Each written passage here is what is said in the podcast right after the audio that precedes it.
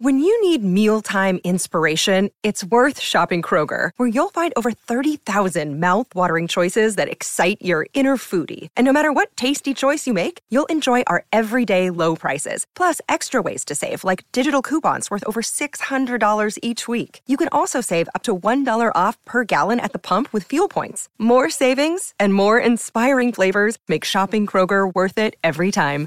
Kroger, fresh for everyone. Fuel restrictions apply. Hello and welcome to Netflix, to your weekly guide on what to binge this week. Barney Kinkle, the only person you're gonna scare is yourself. Charlie, what are you doing? Oh, Keep the noise down. What are you doing here? Maze, just in time. There's a whole load of police here. Think the word you're gonna hurt yourself. Or someone else. How many children are you friends with? I'm Helen Daly. And I'm Helen Kelly. This week it's all things Orange is the New Black. I literally um, can't be happier that it's back, but it's a bit of a bittersweet return as this will be the last outing for the Litchfield ladies. We're going to tell you everything you need to know about the series, and if that isn't enough, we also have a very special guest. That's right, Neela Debnath is back with her August roundup. How is it August already? It's a busy show.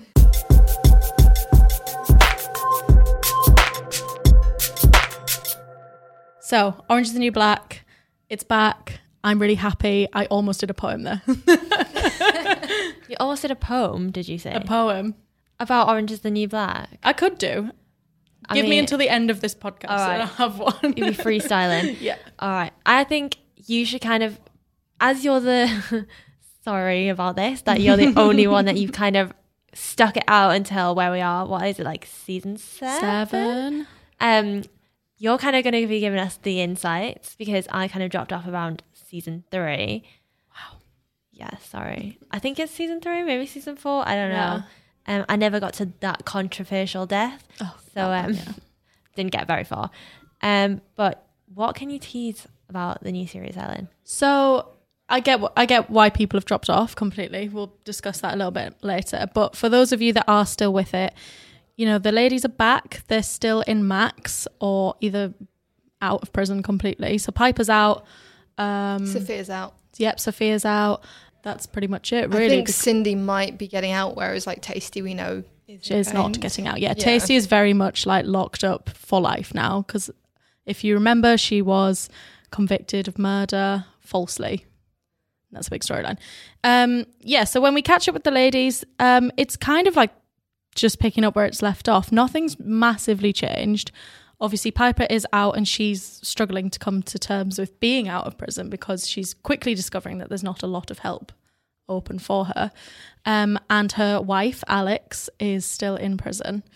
So, yeah, when we catch up with them, it's just kind of getting back to know them again. Yeah. These are still the same ladies. They've grown slightly, I guess.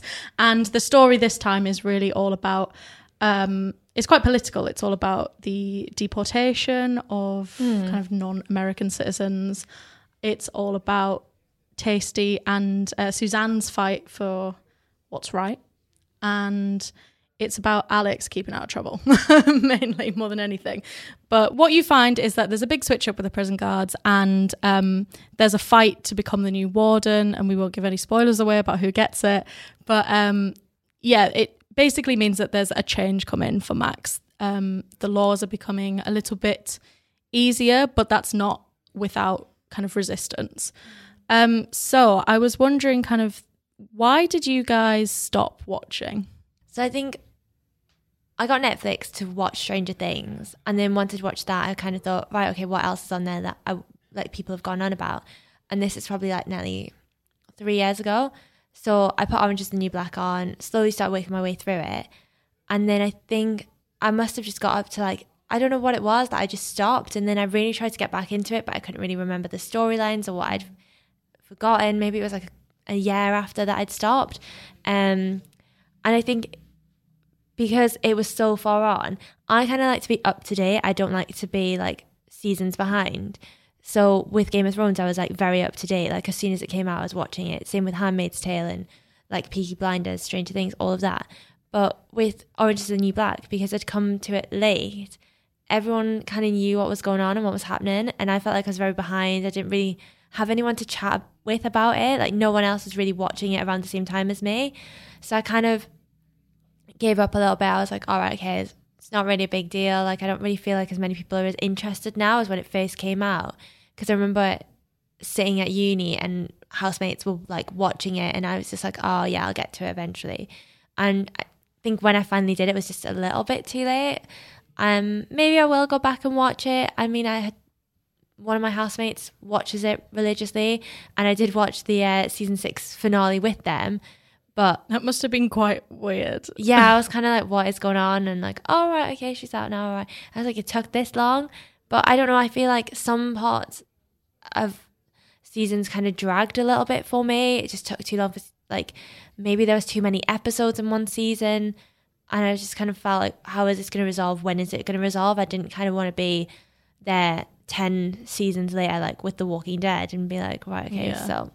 I was gonna, s- I was gonna say full disclosure. I haven't watched any of it, and I'm so gutted that I haven't because it has been one of these like breakthrough kind of dramas, and I need to go back and watch it. So at some point, I will go back and watch all of it because the kind of implications it's had have been incredible. Kind of like you've never before seen like an LGBT cast, a diverse cast, that kind of thing, and it's just had an incredible impact. Like you have like stars, breakout stars like Samira Wiley, Laverne Cox. They're just incredible, and they've had such a wide kind of effect and impact. I think if I'd stuck with it, like maybe if I watched it when it first came out and stuck with it, or like even, I don't know, maybe something else just came out that I started watching instead of Orange is the New Black. And then I kind of got distracted. And there's so much on Netflix. So once you start like Yeah, choosing what you're going to watch, like I have to sit and watch something all the way through. Yeah. it's a bit I'm daunting. behind, It is a bit daunting going back and watching seven seasons, but I think that's the beauty of Netflix, isn't it? That you can just go back. I quite like like you saying that you like to be like up to date with the seasons, but I quite like catching up because then you don't have to wait for anything. You can just watch it all I straight guess through. maybe like I should go away after this and then kind of find out where I was, or like maybe start season three again and then try and catch up. But I just find there's so much stuff on Netflix. Like this was one of their originals, but I don't know. I think that yeah, for me, Orange is the New Black is the reason I got Netflix. You know, we all have that one thing. Yeah, And for me, it was Orange is the New Black. And what I found with season seven already is that you know we don't want to spoil too much, so we're just going to keep it to the first couple of episodes. But um, what I found already is that it's gone back to its roots quite a lot. It's Okay. still what you know from I'd say probably seasons like four to six. It was very political, very Yeah. driven. Whereas you know the first three were drama led, kind of funny as well. It was a comedy, and I think what we fa- what you find is in season seven they've nailed both of it. They've got the political side down. They've got the real shock values. They've got and they've got genuinely funny moments as well. Like Piper um, with her brother's kid is actually quite funny, and she has no idea what to do with a kid, and I find it honestly relatable. Um, but yeah, I think you know one of the things I know you wanted to discuss, Neela, was the the politics side Yeah. of it. Um, what what did you think when you've seen the headlines and stuff that's come out? I think it's so interesting. For instance, with Poussey's death, um, that was came out at a time when the whole kind of Black Lives Matter movement was very much at the forefront of the media, and the fact that Orange is the New Black tackles it head on, it doesn't shy away, it's unflinching, and I think that was an incredibly powerful thing to do, and. It's amazing how TV has this kind of political stance that it can do this, and I think with Orange is the New Black, it's continued to do that up to season seven with ICE, which I believe is the Immigration Customs Enforcement. Um, and they are very much in the news at the moment because they've been arresting people and it's like deportation. So it's very relatable, especially with Blanca's character. Yeah. What's going to happen to her? And I think it's very admirable that Orange is the New Black and the writers have really decided they're going to explore this as well, well as the kind of prison system in America and its pitfalls, which has always been part of the show. Um, so I think I think it's been really really great. So we'll see where it kind of goes if it does have an impact because there may be people out there who don't know what ICE is. They don't know that people are kind of being separated and like some people getting deported and stuff. So I think it's really important that probably people watch this from the political point standpoint. That's it. I mean, you know, watching the the scenes with ice in, I was kind of aware that it was happening, hmm. but you don't really realize exactly what's happening. So obviously, it's a drama. It might not be exactly true to life, but what they depict is that there's a mixture of you know convicted criminals and just people that don't have their ID on them at the right time.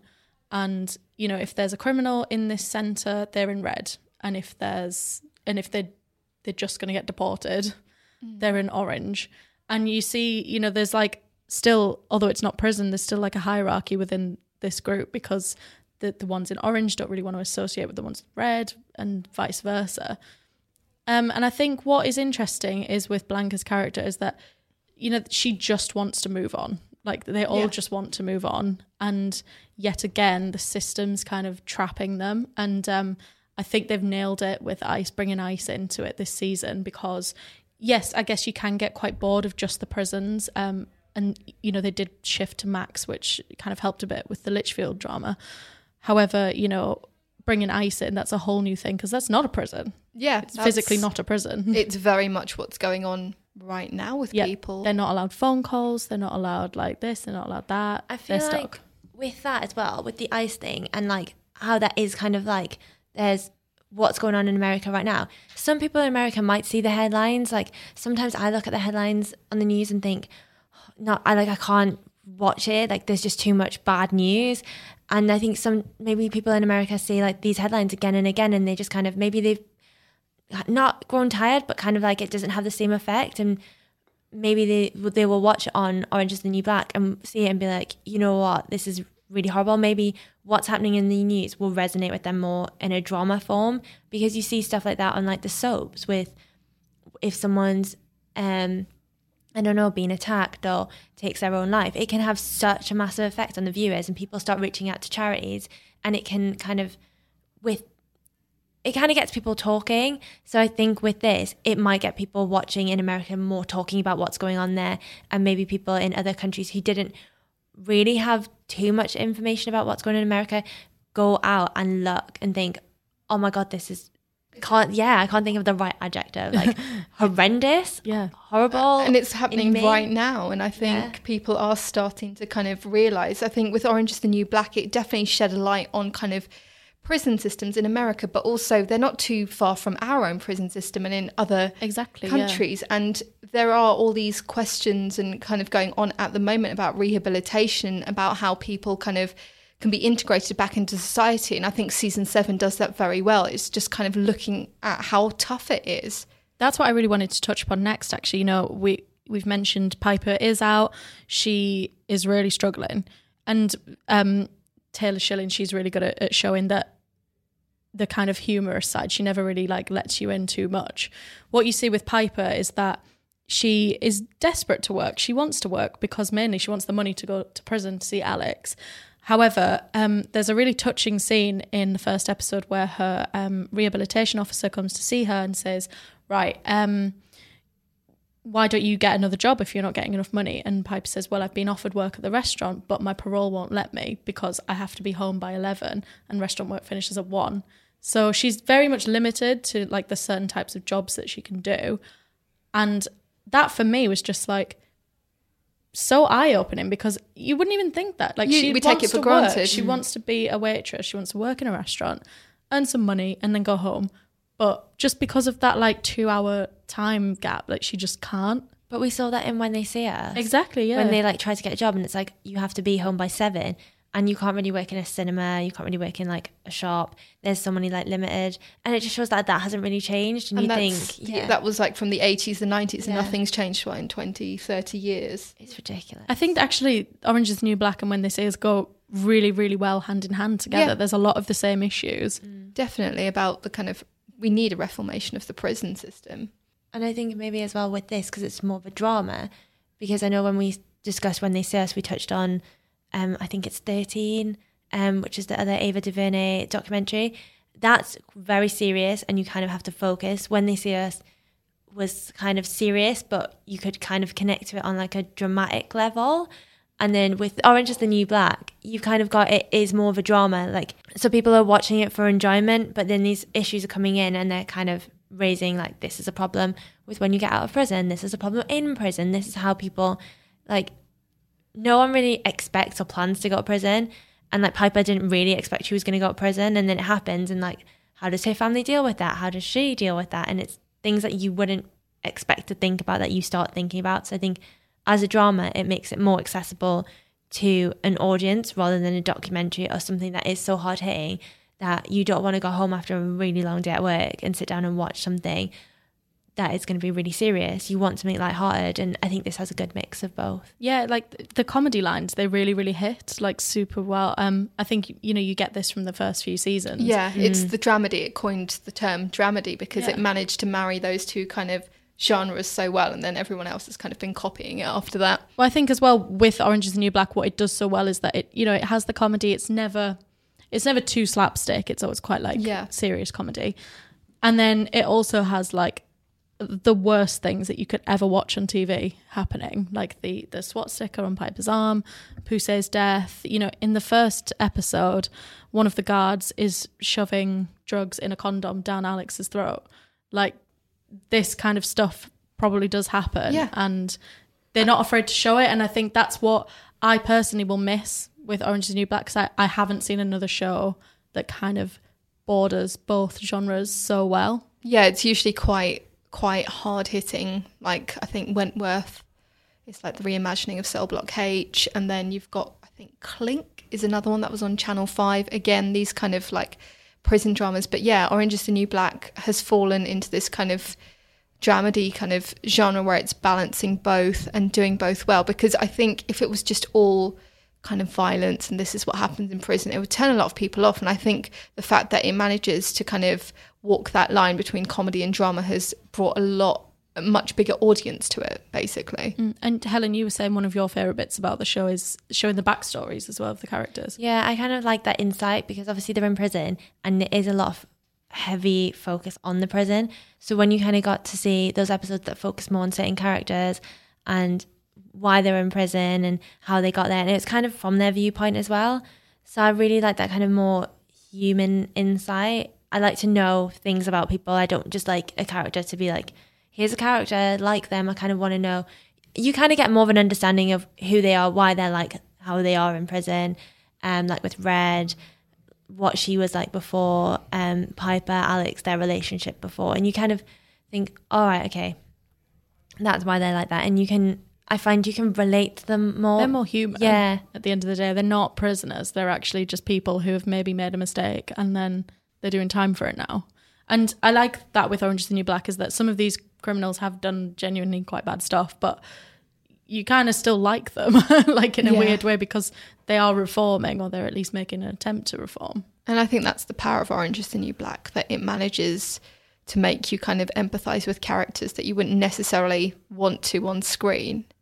So I think it's done this incredible job and it's it deserves all the awards it, it's kind of got and will get hopefully. I hope so because there's an incredible moment as well, just to kind of round up the end of the the season seven chat where they discuss. There's some guards training and they discuss what why why does prison matter and what does it mean to you, and you know one of them gives this incredibly powerful speech about how you know it's an opportunity for people and i think orange is the new black it doesn't show prison as like the final resort. It shows it as a learning curve. And i think very much you see all of the characters go through this incredible transformation throughout whether they've toughened up whether they've softened or whether you know they've just tried to get by. Like these are all like characters that we can all kind of relate to in some way.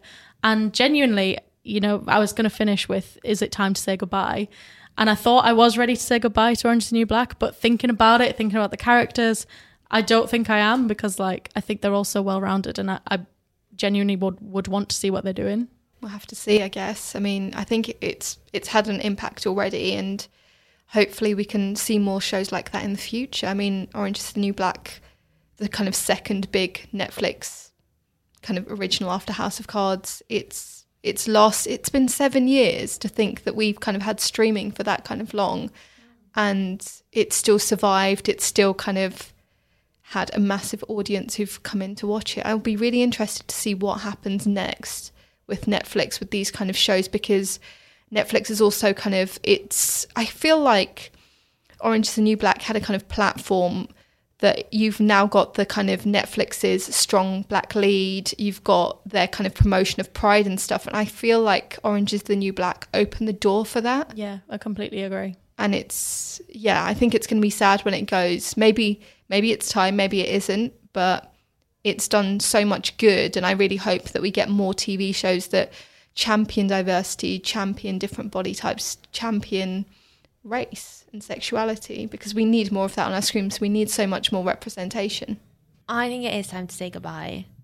Not because I switched off after season three, but because I think sometimes with stuff when like you really love it and it you've kind of mentioned that like it resonates with people and it brings political issues to the front and educates people. But at the same time, I think good things need to end Yeah. when it's good because I think if it kept going for like I don't know another two or three seasons, maybe it would lose that that power to kind of influence people and what they think. And I think it's done a really good job of kind of getting people to talk about the issues with prison after the political issues, kind of promoting pride and um shows with a a black lead. But like I just think if you kept going with this, Netflix has kind of done not Netflix, but Orange is the New Black has done its job for Netflix and getting them to kind of have those categories and representing more of Netflix's viewers. So you have more of a choice.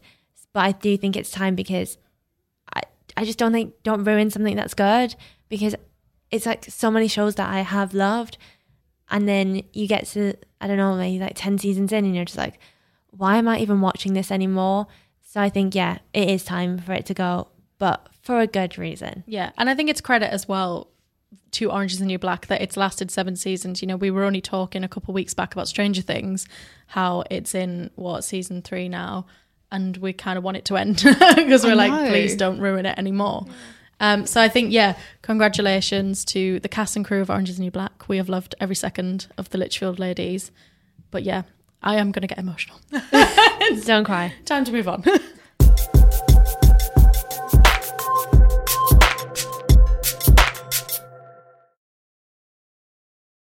so, Neela, you are here to talk about August's exciting new shows. Yes, I am. What is your top pick? Top pick, Mindhunter. Oh my god, season two. I recently watched season one. It took I don't know why it took me ages, but I binged through it and I loved it. So if you don't know what it's about, it's kind of looking at kind of criminal profiling of serial killers in its infancy in the 70s. Um, and you've got two FBI agents going around kind of speaking to serial killers. It wasn't really the done thing to do because the whole idea of ethics, morality, can you even reason, have a conversation with these kind of monsters? But they did. Season two is going to be looking at the Atlanta child murders. Um, so we're going to see more of that kind of thing as well as more kind of conversations with serial killers.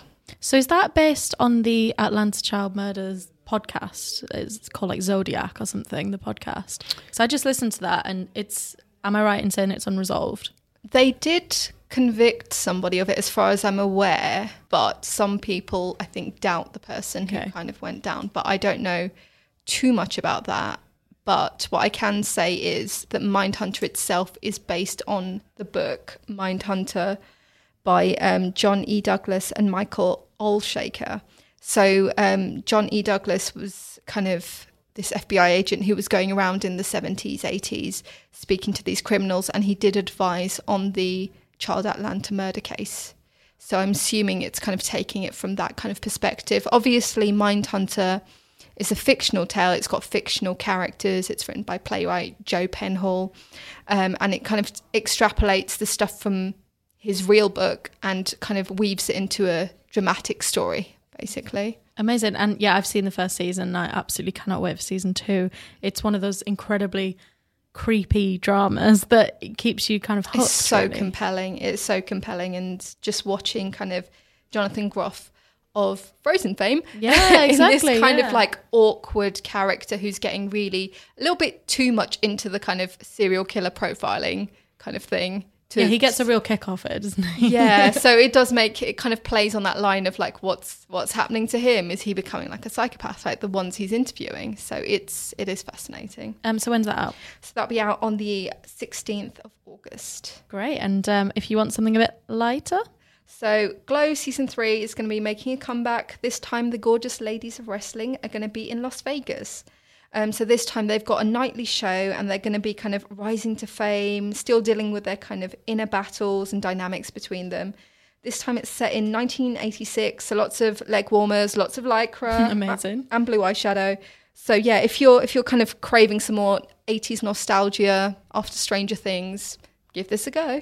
Glow did really well. I think I was really surprised at how well it did. Hmm. I kind of binge watched the first season on like a rainy day. Yeah, And then kind of went through season two. Cause, and I think season two is a lot slower or like not as great for me as season one.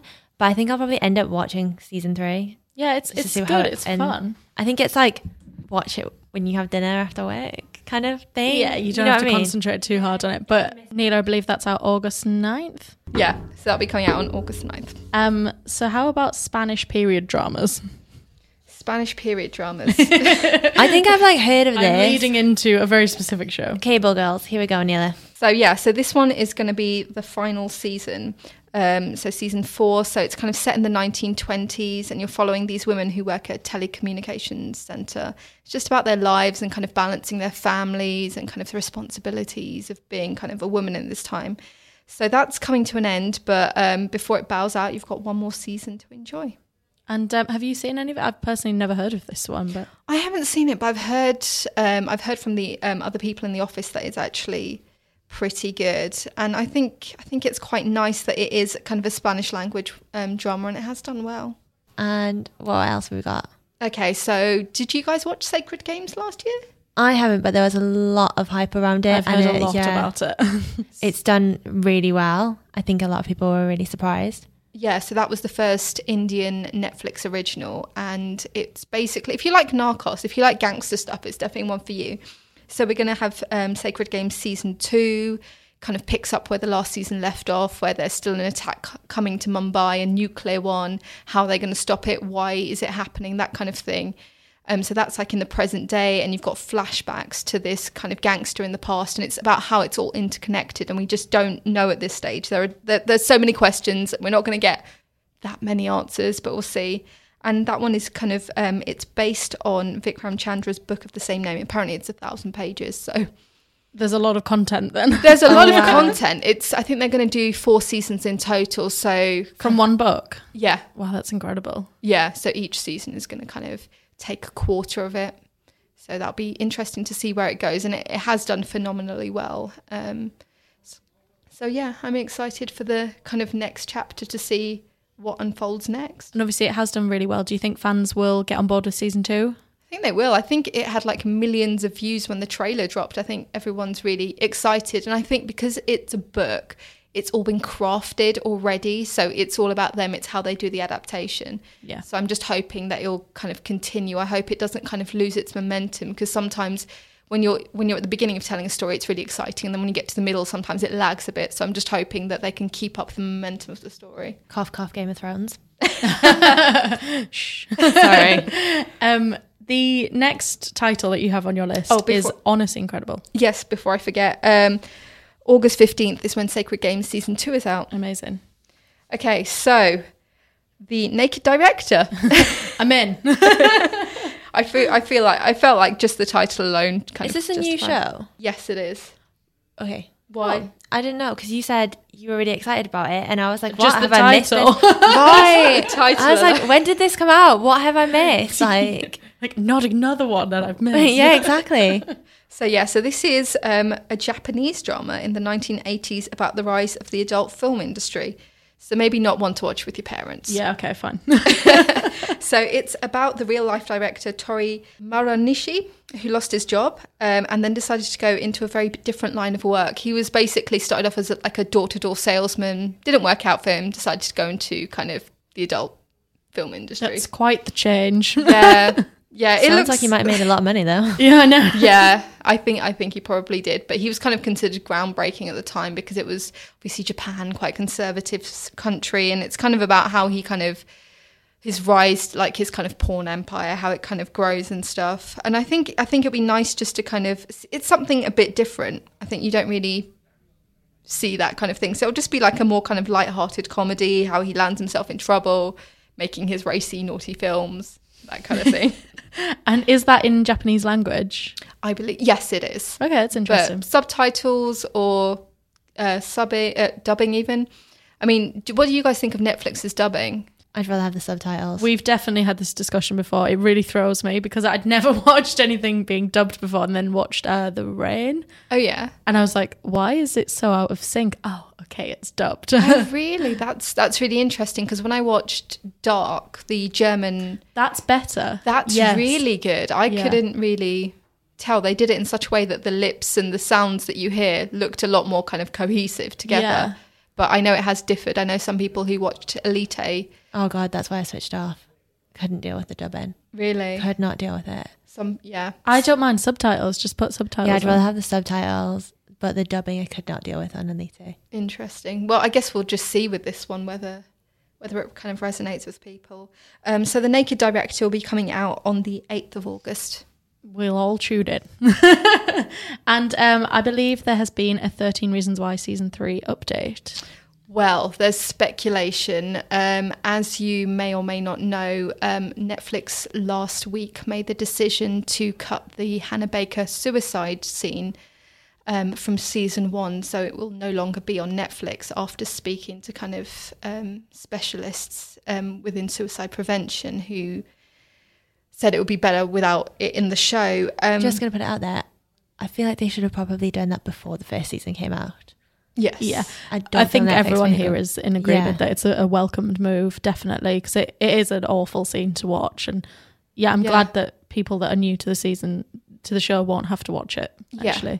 I think it's still going to be controversial, but um, along with kind of making that announcement that they were editing that out, um, they also confirmed that it'll be coming out in the summer. While we don't have a date yet, um, it looks like it could be soon because Netflix like to do that kind of like it's next week Yeah. or it's tomorrow. they do that with 13 Reasons Why. I've noticed that kind of season two just dropped suddenly without much kind of, kind of, you didn't know much about it. I mean, so yeah, so I mean, Brian York even said that we're about to launch, but ahead of that, this is what we're kind of doing.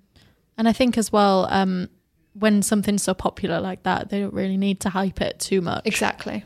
Um, exactly. What do we think about season three? Because I know there's been a quite a mixed response to season two. Um, do we think there should have been a third season? no, I think they should have stopped after season one. To be honest, Yeah. because I think the story very much got wrapped up in season one. You understood everything. Season two, okay, there was points where you kind of got more um, of an understanding of what had happened to Hannah and to like the people in the kind of circles around her.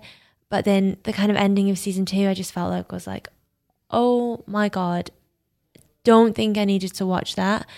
If you don't know what's coming, like it's all very well putting like this episode contains this, this, and this, but I did not. I kind of knew it was kind of coming up, but I had to cover my eyes because I just it was really kind of upsetting to watch.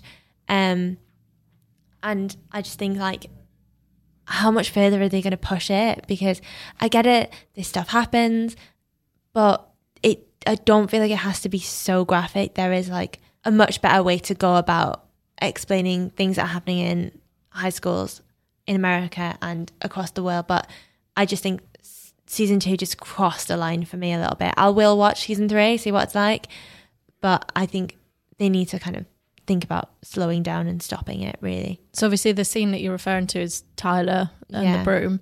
Um, obviously it did get a lot of hate when it came out, and it it has been you know said to be triggering. Why do you think they've not removed that if they're going to remove the suicide scene? I was thinking exactly the same thing Yeah. when I read that. I don't know. I I think they just need to be careful going forward. I mean, I, I have no answer as to why they didn't do that and why they chose the other scene. There are there are a few scenes that could have been removed, but they chose not to. So I mean, we're not going to know. We're not in the upper echelons of Netflix to know why. Um, but I kind of agree with you guys. I think it kind of has gone. I feel like it probably did cross a line that didn't need to be, and I think they have to be super responsible because the type of people watching this are going to be young people. It's aimed at teenagers. Yeah, and you so. have to be very careful and very responsible when kind of tackling these issues and topics. And I completely get what they're doing. I think it's very admirable, kind of discussing these topics that maybe aren't being talked about. But I think there is a way to go about it, and I don't necessarily know if it's been approached in the right way. I mean, we'll have to see what happens. Season two finished quite, I would say, controversially with kind of a school mass shooting being thwarted and stopped before Yeah. it can happen. But I think they need to really tread carefully. I think as well, you know, they've they've shown that they can do it carefully. You know, they've taken the suicide scene out and like replaced it with just Hannah being discovered with by her parents. Yes. Yeah. They've cut all of that out, which you know, it's still like a disturbing scene anyway. You like you still don't want to watch it, but they've cut the horror out, which is right, and they should do that really with Tyler. Yeah. I think as well. Um, yeah, and I think when they were approaching the school shooting and you could see it come in and it had been in the news and Yeah. you were just like, please don't happen, please don't happen. And you, you, I don't think you should be watching something and dreading so much like that you what you're going to see. Yeah. So I, I hope they've learned some lessons for season three. I really hope so. I mean, after season one and kind of getting some backlash, they did introduce kind of like a website where you can get details, which is actually a really good website because um, doesn't matter what country you're in, you just select, like, if we're in the UK, select the UK and it shows you all the kind of helplines, which is good. They have. They have like a message at the beginning of every um, episode saying like, "Is this for you? This this is what it contains." you kind of make the decision, maybe watch it with an adult, that kind of thing. But that should have been done before season one came out. Yeah, but even though they had those warnings, and I kind of had read things about that episode with Tyler, I mean, maybe I shouldn't have watched it, but I just think those warnings did not prepare you. Like they could not prepare you. Yeah, I, think didn't know that was coming at all. Yeah, it's, How At was all. how did you react then? Um, I was absolutely horrified. Like Yeah. it literally made me feel sick. Yeah. Um, and as a result, uh, you know, there was a lot of people, friends, and family that I knew were going to watch it. So I, I said to them, like, please let me tell you about this scene. Because if you need to skip it, then that's fine. Because I, I don't want anyone to watch it, really. Yeah, I did that when um I watched the in the first series and Hannah is raped. So I told a lot of people about that and said like, look, I honestly like I cried. So if you want to skip it, like I think I covered my eyes with that one as well. I cried and I covered my eyes and was like, I can't watch this. Like it is just a bit too much. So if I think there needs to be like a bit of a summary, especially for younger viewers, because if you're watching this and you're 12, 13, I don't really think that's appropriate viewing. To be I mean, it's not rated. I mean, they shouldn't be watching it, but obviously it's Netflix. You can. Yeah, it should be like a rated 16, I think, at least. Because I think there's just some stuff in there that I wouldn't, like, if I was a parent, I wouldn't want my 13, 14 year old child watching. They're all like really interesting topics, but some of the scenes, like, I just think, mm, I don't think they need to watch it or see it. Um, if you've been affected by any of the issues um, that we've discussed in this podcast, you can call the Samaritans in the UK on 116 123 or visit a local Samaritans branch for confidential support. Thanks, Neela. And um, I believe on your notes you are saving the best till last. Yes, so we have Dark Crystal, The Age of Resistance. Um, this is going to be a big one for Netflix. It was teased at San Diego Comic Con recently, um, and it's going to be kind of probably the jewel of August. So um, it's a prequel to the Jim Henson um, film of the same name from the 80s. Um, and it's got a ridiculously star studded cast. So you've got Mark Hamill, Helena Bonham Carter, Sigourney Weaver, Eddie Izzard, Jason Isaacs. And that's just that's just a few. madness. I just a can't few of believe it. Yeah. So, um, right. So the Netflix synopsis for this, I should read out. So I guess if you're coming to this fresh, let me give you kind of a kind of little insight. So when three Gelfling discover the horrifying secret behind the Skeksis' power, They set out on an epic journey to ignite the fires of rebellion to try and save their world. What have you just said? I'm not What is a completely sure. They they are creatures, and all I can say is that the CGI looks incredible for it. Um, I think it's going to be amazing. It's going to bring Jim Henson to a completely new group of like a new generation, and I'm very excited to see what happens. I I've seen um, Labyrinth, and I loved it with David Bowie and stuff. So I think this is going to be fun. It, there's a lot of hype about it, and I know one person in particular, Callum, is very, very excited for this one.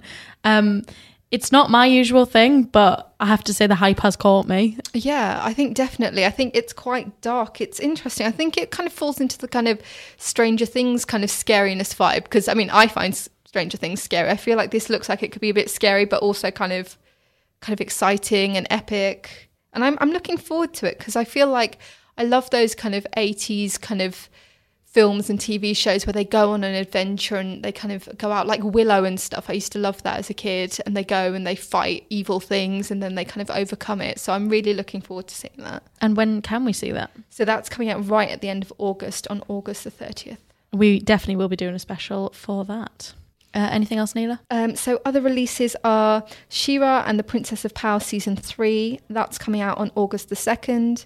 Dear White People season three. That's also August second. No Good Nick part two, August the fifth, and the documentary from the Obamas on the twenty first of August. That's American Factory. So there's a lot of good stuff there. Yeah, definitely. Lots, lots to keep you in front of the TV during summer.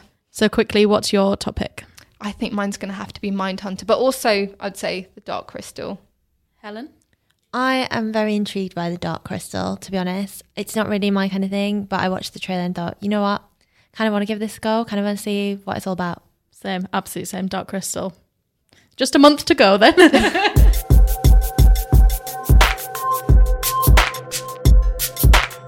so that's all for this week. Thank you so much for joining us to chat all about Orange is the New Black. If you liked what you heard, please subscribe, comment, and tell your friends about us.